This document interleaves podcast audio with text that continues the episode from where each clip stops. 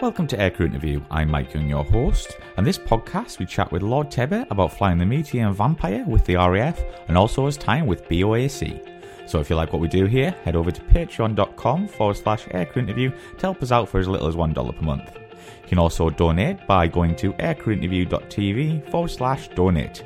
Thank you and enjoy.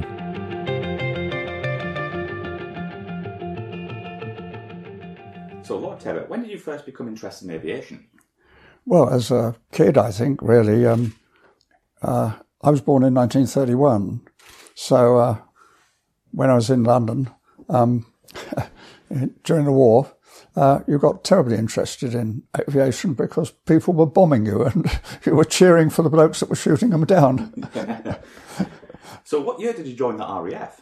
Uh, I was called up when I was 18, 1949, and um, uh, the first Labour government after the war, uh, Attlee and Bevin, had uh, concluded that Churchill had been right that the Soviet Union was a menace, and they did three things. They founded NATO, uh, authorised British nuclear weapons, and decided that we should rebuild our reserves since we almost lost the Battle of Britain by running out of pilots as opposed to aeroplanes. Um, but for the Poles, we might well have done so. Um, and um, uh, so he, they decided that they would train national servicemen as pilots to be released to serve in the active reserves. And I was one of the first couple of hundred blokes um, in that uh, scheme. So, can you tell us some of the aircraft you started training on? Well, started to train on the Prentice, which was a not a terribly good primary trainer. It was um, rather ugly, side by side seating, which was one advantage with your instructor. Um, but it it wasn't a responsive aeroplane really. Uh, but then a hundred hours of that and onto the Harvard, which of course was everything that a trainer should be. Yeah. And um, it was perfect for people who were going to go on to fly the uh, single seat piston engine fighters of the Second World War, the uh, Hurricane and the Spitfire, and it it was a it was a handful to fly. So after that, where did you go to? What what aircraft were you assigned to? Uh, well, from having got my wings in uh, 1950, yes, the end of 1950, um, I was posted off to uh, uh, do a training conversion uh, onto Meteors up at Driffield in Yorkshire, and then uh, having mastered the uh, Meteor, which was quite sensational in that day, it did hold the world's airspeed record at that time. Um, we came down to Stradishall uh, in uh, East Anglia uh, to learn the art of fighting with the aeroplane. Um, and as I constantly remind my squeamish colleagues in the House of Lords who go on about awful war crimes of shooting people in the back as they're running away and things like that.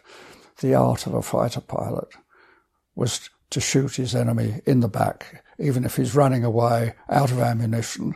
Uh, you don't give them a chance to come back the following day No. and kill more people.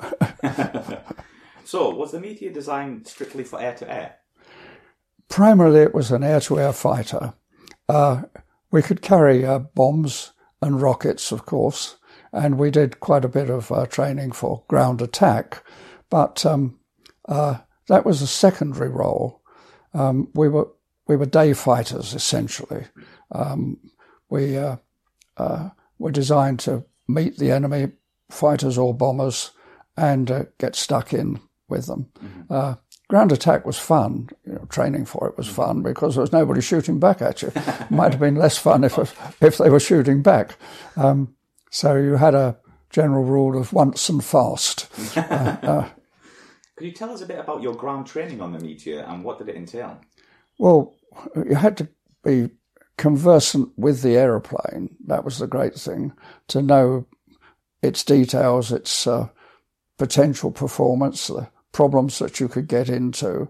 Um, it was not extensive, you very rapidly uh, got stuck into training to fly the machine and then to fight the machine. Were the uh, systems complicated to learn going from a piston engine to a jet engine? Well, in some ways, less complicated. You'd got a thrust lever to control the power, and that was that. Mm-hmm. Uh, whereas um, flying the Harvard, you'd got both the throttle um, and the pitch to control the pitch of the uh, propeller. So you've got one control less. Um, so it was simple and clean. Mm-hmm. Um, they snagged the early meteors, the fours and the eights, uh, was that the instrumentation was uh, basically what you would have found in a Hurricane or Spitfire in 1938. Wow. It hadn't improved at all. Um, and that could lead you astray um, in instrument flight because you could topple the artificial horizon and then be back relying on the primary instruments airspeed, turn and bank, altimeter. Um, and that, that's quite a challenge.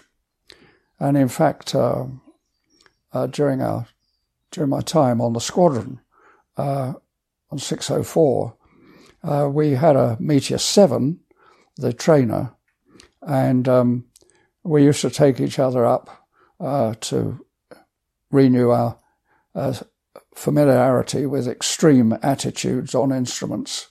And uh, you, the safety pilot would be in the front, the guy under training or whatever you like to call it, uh, in the back, with the rear cockpit completely blacked out, so you couldn't see anything out of the rear cockpit. And uh, your friend uh, would then uh, suddenly uh, put the aeroplane into a, shall we say, an unnatural attitude. Um, and say it's all yours, recover.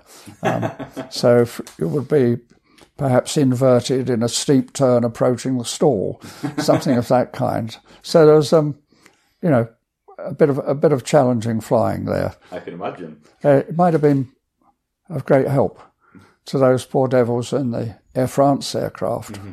which went down, lost everybody on board uh, off the west coast of South America some years ago because there was nothing wrong with the aeroplane. It's just they didn't recognise the attitude into which it had got. Could you tell us what the Meteor was actually like to handle? Handling the Meteor was um, fine. Um, you could have problems if you were on one engine, um, and uh, particularly at low speeds. Um, so single engine landings uh, or practicing loss of an engine immediately after takeoff was was quite a challenge. Um, but that apart, it was very simple to fly. Uh, you went as fast as you could.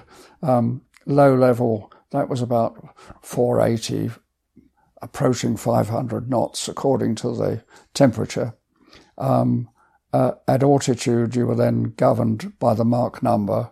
Um, I think officially 0.77 or 0.78. Um, and beyond that, uh, it gradually started bucking and rolling. And if you pushed it hard enough, it would roll on its back in a sort of fairly uh, hairy sort of maneuver and uh, plummet downwards. And as you got into warmer air, of course, the Mach number fell mm-hmm. and you regained control. Mm-hmm. So, what kind of ammunition would you carry? Uh, well, the armament, primary arm, armament was four 20 millimeter guns, and um, uh, you had in a bay just behind you, I think it was uh, about 600 rounds of uh, 20 millimeter uh, cannon.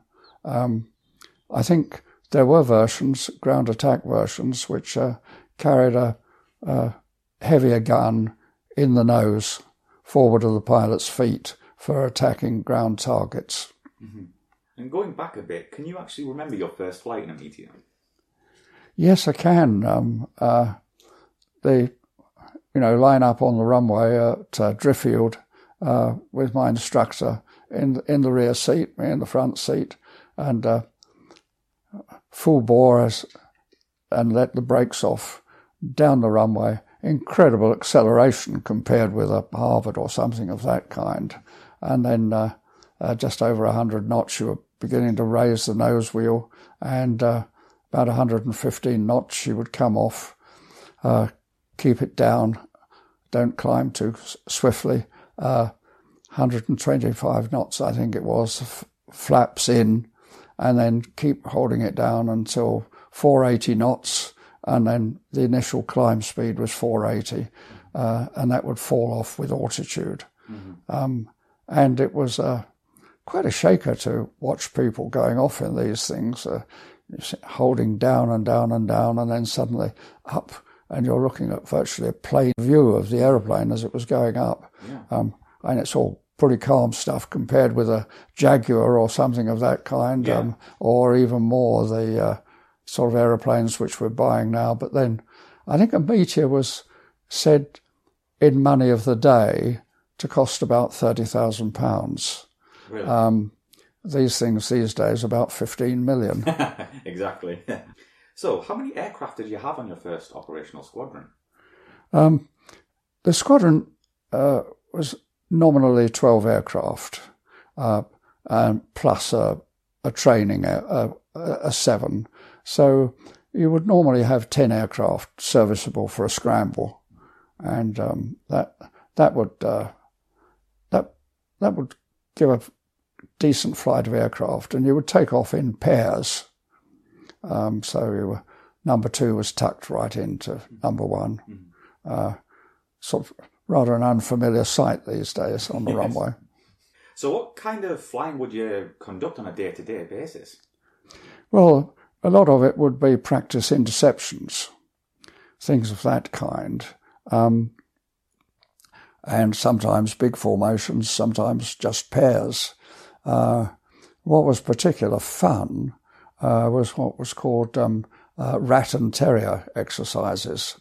And um, the terriers were guys coming in across the North Sea at very low level to stay below the radar.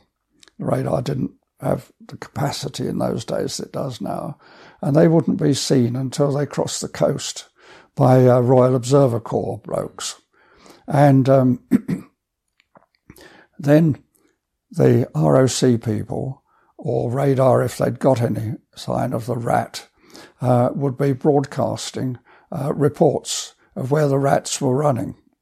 And it was up to you to assess the track that they were on, probably following a line feature, a road or a river or railway, and to intercept.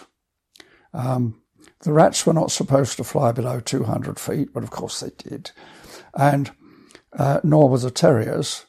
But of course we had to in order to see the rat against the background of the sky, which was easier than against the background of the ground. And um, I was reminded uh, a little while ago um, of a memorable rat and terrier exercise, uh, which uh, a colleague and I performed, uh, which took us straight across the centre of London at 200 feet. Um, with a sudden cry of Christ, Buckingham Palace, and a very sharp turn. and, and, but all those things were accepted because memories of what we had to do during the Second World War were very close. Mm-hmm. And we also had um, big exercise uh, every year, the um, defence of Great Britain, and uh, the Americans came in flying super fortresses. Um, the Russians had replicas of the super forts. Um, and uh, they would come in across the North Sea, 30 odd thousand feet, um, perhaps two, three hundred or more aircraft. Um, and uh, we would be vectored out towards them, uh, hoping we were same level approaching them. So the closing speed was well over a thousand miles an hour. And uh, uh, it wasn't too bad if they were leaving contrails, but if not, uh, your eyes were out on stalks looking for them. Mm-hmm. And uh, the first wing to attack, first meteor wing to attack, and a wing would generally be three squadrons so 30 odd aeroplanes, would be spread out in line abreast. Would be to attack head on. Every shell that hit would go the length of the enemy. He would have less guns to bear on you, so you went straight that um, head on and either under or over at the last moment, according to um, one's preference. Mm-hmm. Uh, that could be a bit fine sometimes, and the Americans did object a bit sometimes about it. uh, one wonderful Polish pilot actually lost the pitot head of his aircraft uh, as he went through the propeller arc uh, uh, of, of, of, the, of the super fort. Um, things like that were taken as part of the hazards yeah. of the game. Again, still the atmosphere of the Second World War. So restrictions were a bit more lax back then, I suppose. Well, not so much lax, but you had to do what you had to do. Yeah. And of course, as you went through that formation, there were aeroplanes everywhere, and a few seconds later you'd be looking around, where the hell's everybody gone? uh, uh, um, the second wing to approach would normally, if they could, get above the formation of super fortresses and as they came over the top, roll onto their back, pull through, and go down vertically through the formation. Again, to give the gunners least chance of uh, hitting back. Mm-hmm. All, all quite exciting. so, what marks of Meteor were um, available at that time? Uh, well, we were flying Meteor 8s, mm-hmm. uh, which, say, were the probably the largest number of meteors produced were the 8s mm-hmm. um, a fair number of nines, which were the ground attack aircraft, were produced, and then I think it was the 14, which was the night fighter. Mm-hmm. Um, but uh, that became quite specialist because they'd got early radar on board, and uh, you needed a radar operator. Mm-hmm.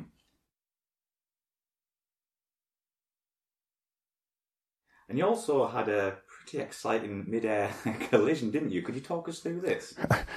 yes, uh, in a way that was my own fault because um, we were air-to-air firing um, off the east coast, um, about 50 miles out, and uh, the form was that uh, there was a meteor towing a drogue target about 200 yards behind him, um, and the two meteors uh, you and your number two would be doing a series of attacks on it.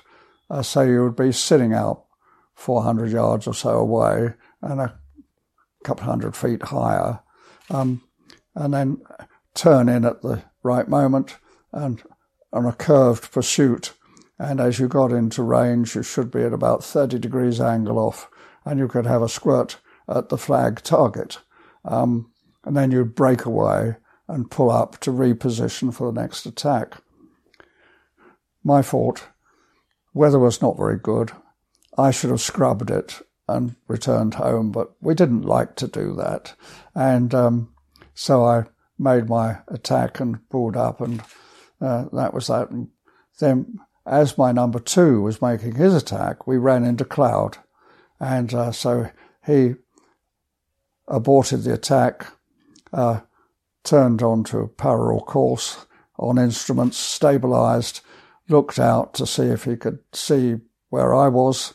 Um, and as he put it afterwards, there I saw in front of me the biggest effing meteor I'd ever seen in my life. Um, and uh, the next moment he hit me as he tried to go underneath. Uh, and um, I looked out to see the biggest meteor I'd ever seen in my life appearing from under my starboard wing. the top of his tail fin was still crumbling as he went past, and um, he was in a descent.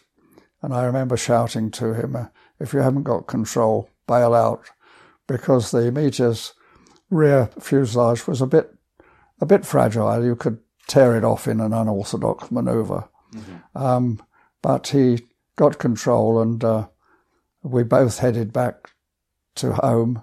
And uh, as we approached the east coast, um, uh, Bing, my number two, called me up and said, uh, got you in sight. Shall I rejoin formation? And I remember because I was still feeling slightly tender. I, I, said, you don't come within miles of me again ever, which amused those who were listening into the conversation. We both got back and um, with minor amount of damage. Sounds very, um, yeah, exhilarating, let's put it that way. so was the Meteor a comfortable cockpit to work in? Um, it wasn't uncomfortable. Uh, you sat uh, on your parachute pack. Um, you got a so you sat on your dinghy pack uh, with a parachute on on your back in a bay in the seat. Um, but then you were only sitting on it for a maximum of an hour forty-five, really. Um, that was the extreme long range when you've got wing tanks on as well as a belly tank. And um, so it wasn't too bad. Mm-hmm. Uh, we took the squadron a couple of times down to Malta um, for a summer exercise when we made sure that, although we were only part timers, that we were fully up to standard. And um, that was from North Weald to uh, the south coast of France uh, to, um, I can't remember the name of the airfield now, uh, about an hour 45, and then another hour 45 after refueling on down to Malta. Mm-hmm. So, how long did you spend on Meteors and did you enjoy your time on it? Oh, it was fabulously good time. Um, I suppose, all told, I flew for five or six years.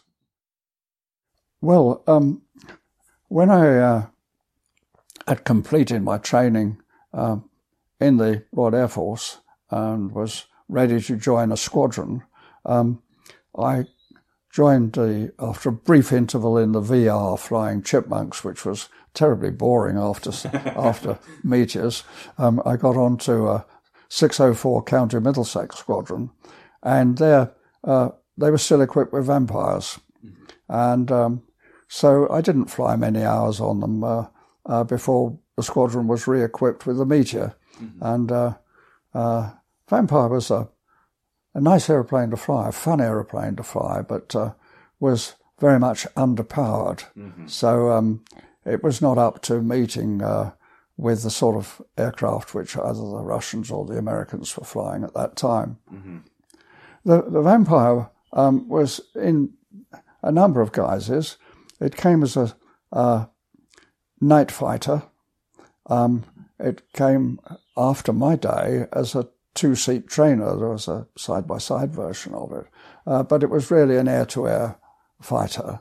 And it relied on its maneuverability uh, for that because it hadn't got the speed um, uh, or the acceleration which the more modern aircraft, uh, the the Sabre coming into service in the United States, for example. So, how did the, the vampire fare in a dogfight, let's say, against the Meteor? Ah, well, in, in the dogfight, the vampire had only got one ultimate weapon, which was uh, if you'd got somebody behind you intent on mischief, you pulled it harder and harder into a steep turn, and there was a moment when the vampire would flick uh, very suddenly and sharply.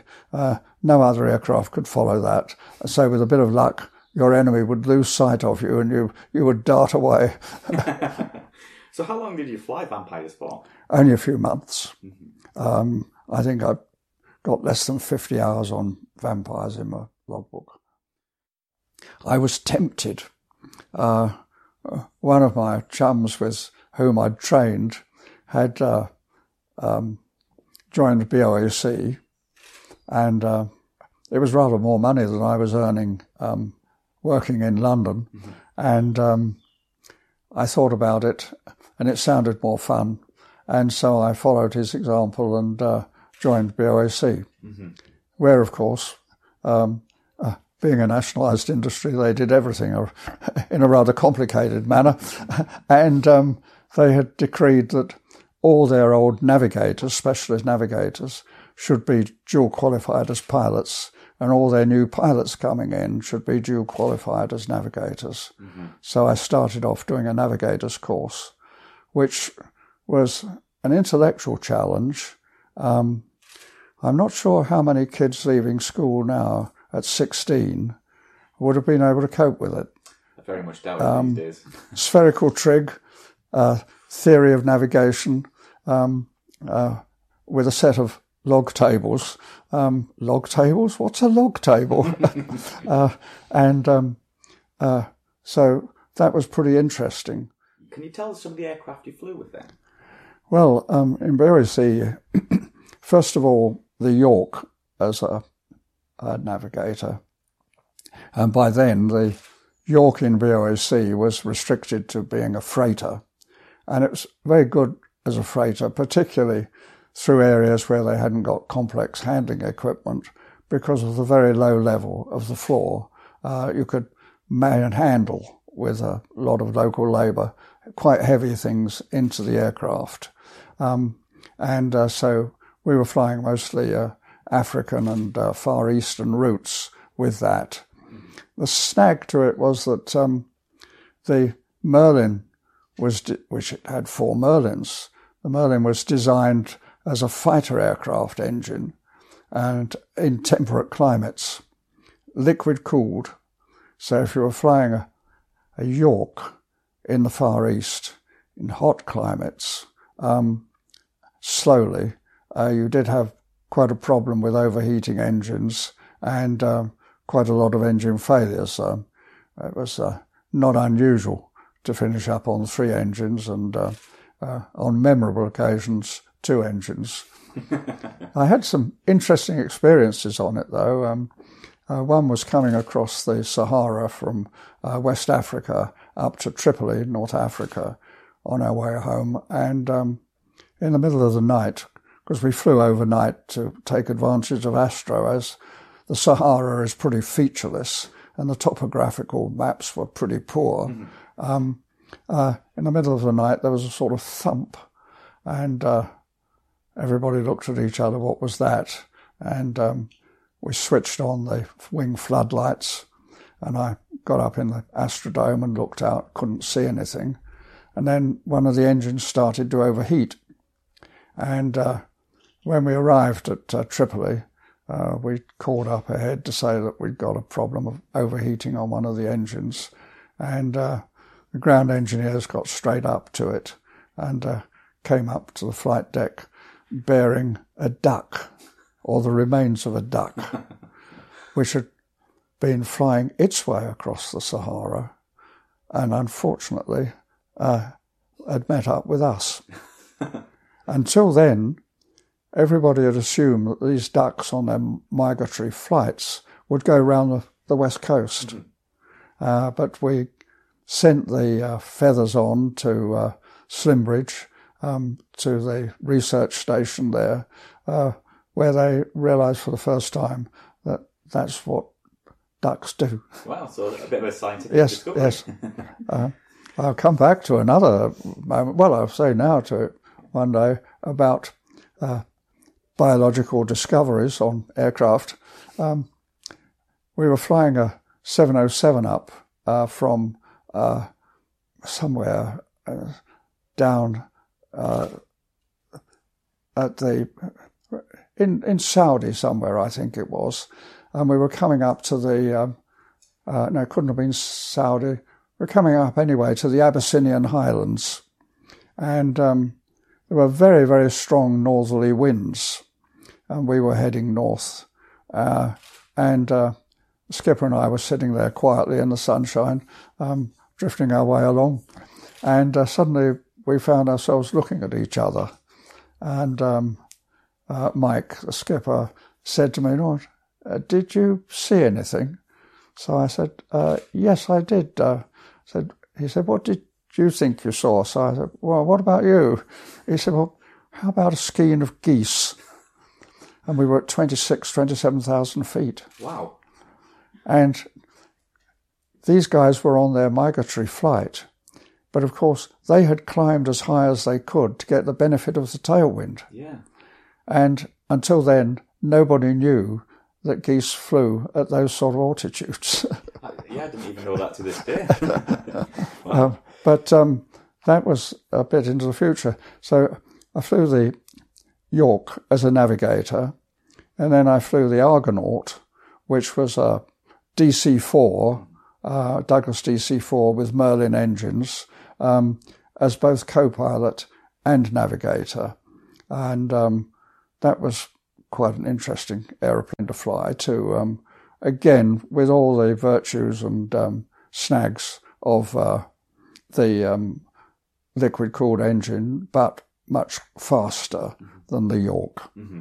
And then from that, I went on to the Britannia, uh, and um, that was suddenly another new experience with um, gas turbine engines.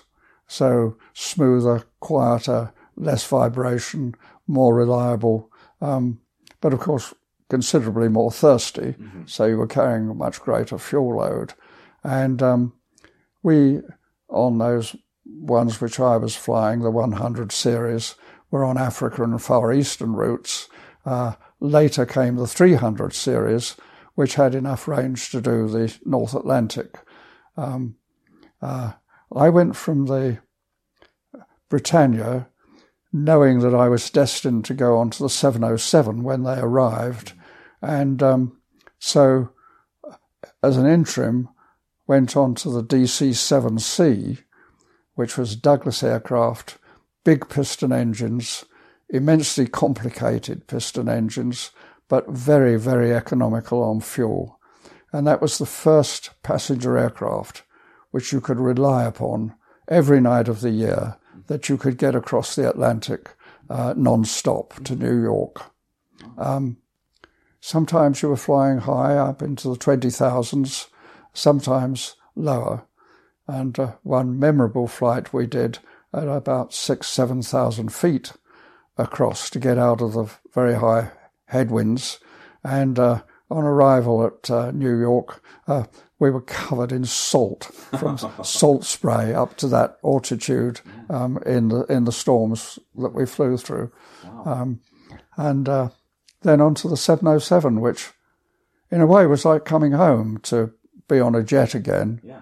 and um, it was a surprisingly manoeuvrable aircraft. Um, there were those who ascribed nasty characteristics to it, but handled properly, the 707 was a gentleman's aeroplane. Yeah. It, it really was, and made a huge difference.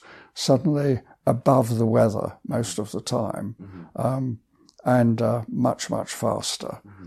So uh, that was interesting.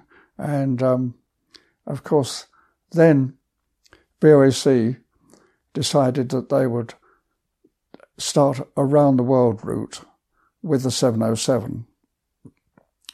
Uh, it was, of course, marginal on range across the Pacific. You know, as kids, we were all brought up on Mercator's projections of the world in our atlases. Um, and uh, you looked at uh, the pages for Europe and America, and there was this big ocean in between. And then you looked over the page, and really the way it was done, the Pacific didn't look very big, but it's a very, very big ocean, and there's not much in it apart from water. Um, uh, and so the route was from San Francisco to Honolulu in Hawaii, and um, then from there uh, to Tokyo. And it's a long way. There's only one possible diversion, and that's a long way off track, Wake Island. Um, we did go into Wake Island once, and uh, the runway in Wake at Wake Island is longer than the island. It sticks out both sides. um, uh, so, and the winds very strong, very poorly forecast. There's only one weather ship and of course no satellites nope. um, uh, between uh, Hawaii and Tokyo. I think the shortest trip I did southbound was about six and a half hours. The longest trip northbound about ten hours. Um, and if you were in cloud for any long period and unable to do astro, of course you were liable to get surprises when you finally got an astro fix. Yeah. It happened to me one night out of um, uh, Tokyo, and we were in cloud for some time, and finally it cleared, and so I hopped up to the uh, sextant, and the technique was that you would pre-compute your fix from an assumed position, and so you would know the bearing and the elevation of the stars that you were going to use approximately. Mm-hmm. And if you were more towards that star, uh, then the elevation would be higher and vice versa. And that's how you got your, from your assumed position to your actual position. I hopped up there and firing away the stars. And uh, I realized something was a bit odd.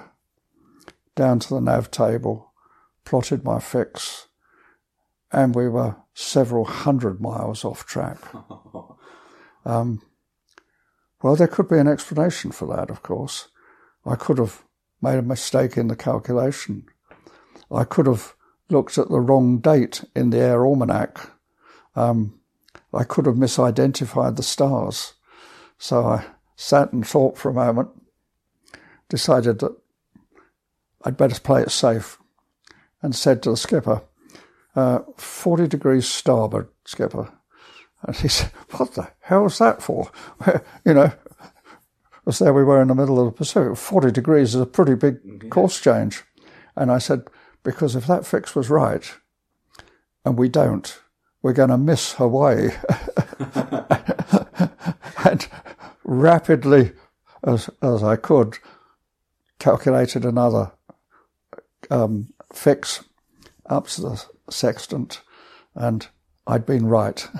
Wow. it's a great relief that I was right. uh, so it was it was a very challenging and interesting place, mm-hmm. um, and uh, it did have its upside, however, because the BOAC management, knowing of the potential dangers and difficulties, decided that they would put a group of very experienced crews on base in Hawaii uh, for the initial stages of the route, uh, of proving the route. And uh, I was one of the crews sent out there.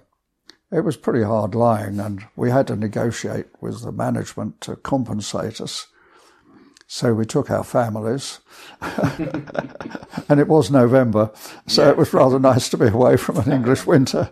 Yeah. and I had a toddler and a newborn babe, and yeah. they spent their early years uh, on the beach at Honolulu. What a what a start to life! very very nice indeed. So, was a 707 a reliable aircraft? 707 was exceptionally reliable. Of course, there was not much on it to go wrong there was not a single computer on the aeroplane. Mm-hmm. Um, we hadn't got those in those days. Uh, we could have done with them, but yeah.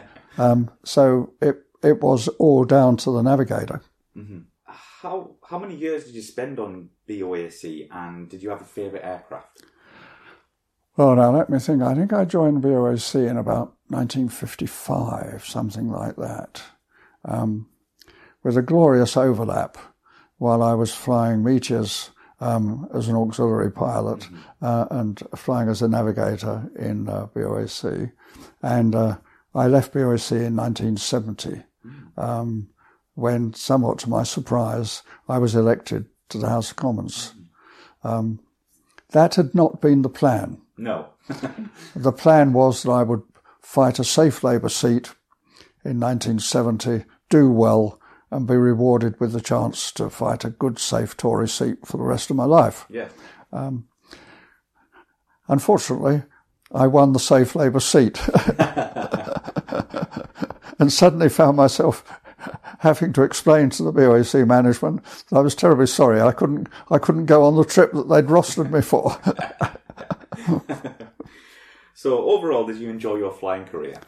I think I enjoyed it enormously. Mm-hmm. Um, I think flying is a wonderful thing. Mm-hmm. I worry these days that because uh, nowhere in the world, except possibly Russia, I don't know, Yeah. um, are there many military pilots being trained. Um, uh, there are fewer and fewer servicemen coming out of the military services to go into civil life. The result is that um, young men and women are going to flying schools, commercial schools, to be trained. Mm-hmm. Training in the Royal Air Force was a matter of weeding out those who were marginal, only letting through the guys who could really do it. Training in a commercial flying school is getting through everybody because they're paying you money to do so. Mm-hmm.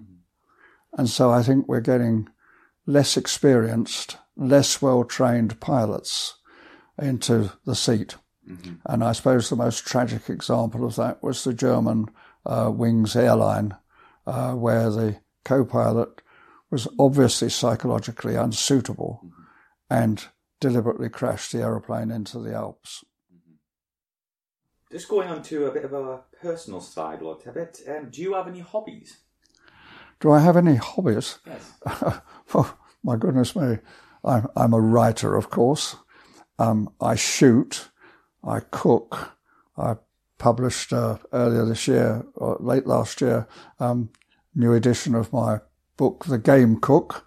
Um, uh, so, and I'm kept busy. Uh, my wife is now very, very ill, and um, so I live in a house full of women um, who look after her, and um, so we have to have people looking after her night and day, Right. and uh, that occupies me too.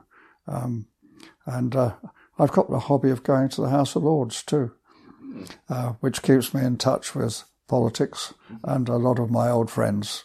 Do you have a favourite aircraft you've flown? I suppose of all the aircraft I've flown, um, it it must be the Meteor. That that was my old chum, and um, it and I only ever let each other down once. Um, I survived. The aeroplane didn't. That's the main thing. um, yes, and uh, that was a nasty experience, but um, I survived it. Is there an aircraft you wish you could have flown past or present? Oh, I would love to have had a go at the um, uh, Concorde. I think that that would have been terrific, um, but uh, I was denied that. Uh, I did have one flight uh, in a Harrier. Oh wow! Uh, that was for I think my 45th birthday present That's- when I was invited down to Dunsfold to fly the Harrier. And it was a two seater, of course. They didn't trust me that much. no. and um, uh, I spent the morning being briefed, and then over lunch, uh, the test pilot looking after me said, "You really want to do it?" And I said, "Yep, I really want to do it." And um, he said, "Okay." I strapped me into the uh, front seat of the Harrier, and he was in the back to safety pilot, and uh, out onto the end of the runway, line up, full power against the brakes, let the brakes off down the runway. I think it was about 80 knots, something like that. You pulled the um, thrust lever, uh, the directional thrust lever back to give you lift, you know, off the ground. As your speed builds up, you push that back so that you've got the full thrust taking you forward in the aircraft. The speed is winding up at a terrific rate. And uh, we had a little play with, with that. And amazing steep turns, tight turns that you could do by vectoring the thrust uh, so that you uh, reduced your stall speed and tightened and tightened up until, frankly, it was you that was giving up rather than the aeroplane. um, and then uh, for the final treat to the uh, landing pad in the in the woods. Um, well, it was my birthday, so it was uh, end of March, and it was a lovely dry day, beautiful weather, and uh, I properly briefed over the landing site into the hover at about a hundred feet, and then gently down, gently down, but somewhere about forty feet. Uh, the jet efflux begins to come up and go back into the engine, sucked back into the engine, and you get rumbles and burbles, and mm. You've got to get through that as quickly as possible down onto the ground after that. So as we hit that, uh, my uh, instructor said, "Get it down now, now, get it down." And of course, as we came down, it was springtime, a lovely dry day. so up came all the leaves, and we were on instruments for a few moments. but, what an aeroplane! What yes, an aeroplane to fly! Nice aeroplane. Well, Lord Tebbit, it sounds like you've had a, a brilliant career. So I just want to thank you very much for being on the show. Thank you very much indeed. So, Lord Tebbit, you've got a brand new book out. Could you share this with us? Yes, it's uh, The Game Cook. It's actually the second edition, um, enlarged and new recipes and things of that kind. And it sets out to help people understand game cooking and to appreciate it and uh, follow the recipes.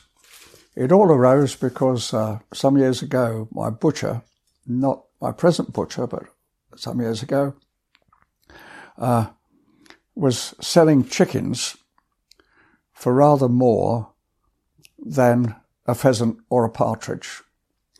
And I said to him, for goodness sake, why do people pay more for a rubber boned chicken than they do for a good healthy pheasant or partridge? And he said, well, they're afraid of the partridge or a pheasant because they think it's going to be difficult to cook. So I said, hmm, I'll put that right. And that produced The Game Cook. And this edition is immensely fun because apart from all those glorious things like uh, pheasant normand, not named after me, but Normandy pheasant, mm-hmm. uh, apples and cream of pheasant. Oh my goodness me, what a dish!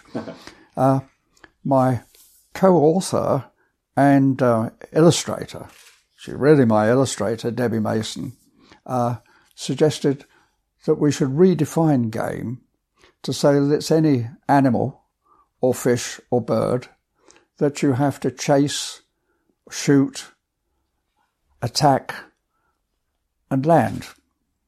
So in here, there are recipes for a vegetarian. Oh, okay. Well, salmon, after all, you have to chase them, don't you? Crabs, lobsters, you do too, and uh, scallops as well. And uh, Debbie is uh, lives on the coast down in Devon, so when she wants scallops, she doesn't pay twenty or thirty quid a kilo for them in the fishmongers. She slips on to uh, uh, her kit, scuba diving kit, out in the boat, over the side, and chases them and catches them. so we redefine them as, as game. there you go. So, so it's a, it's a great thing. venison, or oh, venison in pastry. Oh, what wonderful recipes there. Um, so many good recipes here. And where can we find the book? I think you can find this book in any good um, bookshop, um, and certainly you can find it on the internet uh, on Amazon. Uh, and um, there it is. It's uh, what is it? I've forgotten how much it is now. Fourteen ninety nine. A bargain, I'm sure. A bargain, I'm sure. yes. Thanks very much for listening. We hope you've enjoyed this episode. And if you like what we do here, don't forget to head over to patreon.com forward slash aircrew interview to help us out for as little as $1 per month. Thank you and see you soon.